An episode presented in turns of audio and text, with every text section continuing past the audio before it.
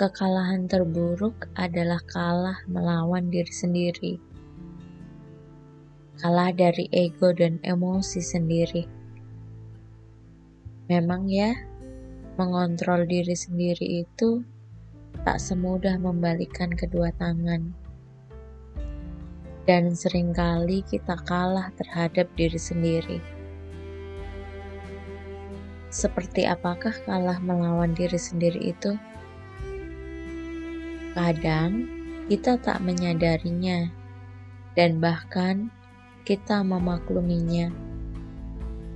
Salah satu yang umum terjadi adalah rasa malas, malas memperbaiki diri, atau berhenti berusaha. Kadang kita merasa hidup orang lain begitu menyenangkan dan kita merasa hidup kita begitu susah. Tapi kita tak mau berusaha mengubahnya. Kadang kita terlalu overthinking terhadap omongan orang. Padahal seharusnya kita bisa tak memperdulikannya. Kita perlu ingat Mungkin kita tak bisa mengontrol apa yang dilakukan orang lain, tapi sebenarnya satu hal yang bisa kita kontrol adalah bagaimana kita merespon orang lain.